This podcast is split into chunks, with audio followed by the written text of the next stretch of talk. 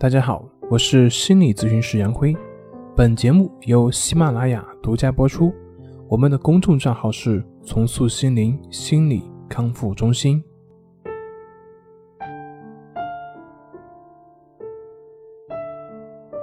今天要分享的作品是：引起焦虑症的根源是什么？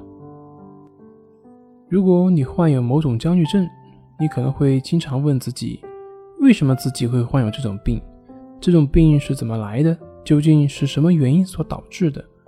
它是外界的刺激呢，还是自己内在的一些问题？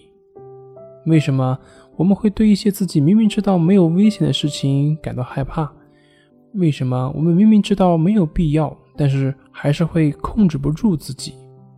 为什么有的时候明明感觉身体异常，但是去医院检查却没有问题？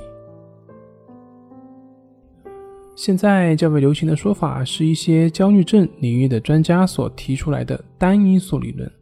他们简化焦虑症的发病原因，试图找到引发焦虑症的根源。比如说，生物学的观点会认为，焦虑症是因为大脑和身体上的一些生理或心理上的失衡所导致的一种特定类型的一种反应，由于大脑部分机能失调所引发的。比如说，杏仁核和蓝斑。生理机能失调也是造成惊恐障碍和强迫症的因素之一。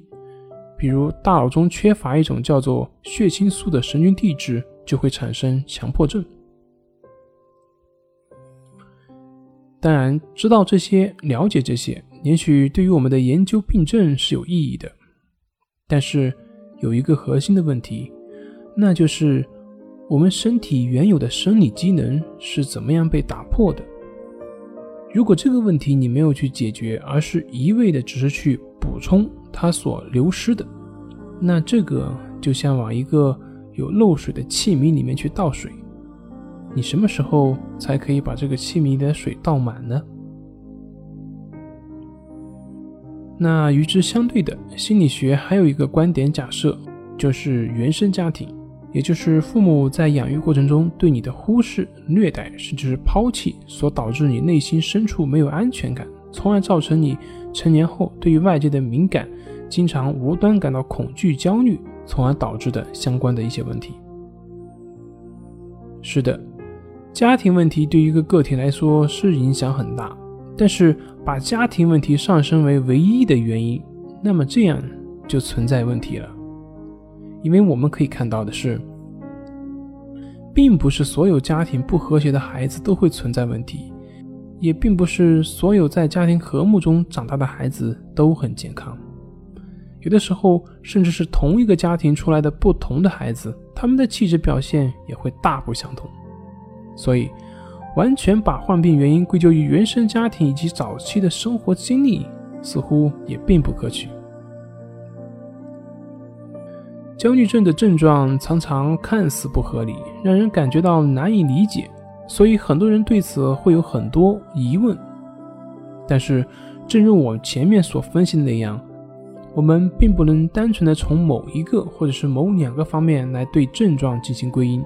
所以，在我们试图弄清楚引起焦虑症的原因之前，我们需要明白的一点就是，通过学习了解引发焦虑症的原因。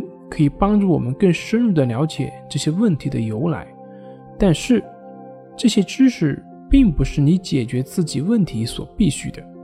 对于你所取得的治疗的进步，也并不取决于你对于原因的了解的多少，而是在治疗的过程中练习的时间以及配合的程度。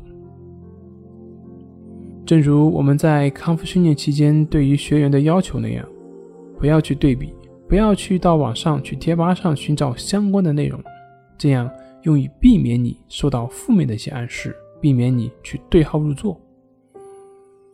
焦虑症它并不是由一个或者是某一方面原因所导致的，它是我们在生活中各种因素所导致的，它是我们错误的思维模式所产生的情绪累积所引发的。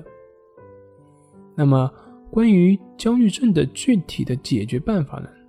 其实，像我们的关系法，就是通过观察呼吸的方式来建立我们情绪的自我平衡能力。它是我们内心的进化的过程。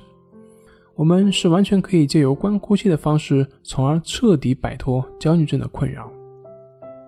那么，关于关系法的具体操作以及疑问解答呢？大家可以看一下在《淡定是修炼出来的》这本书中第二章第二节，会有详细的讲解。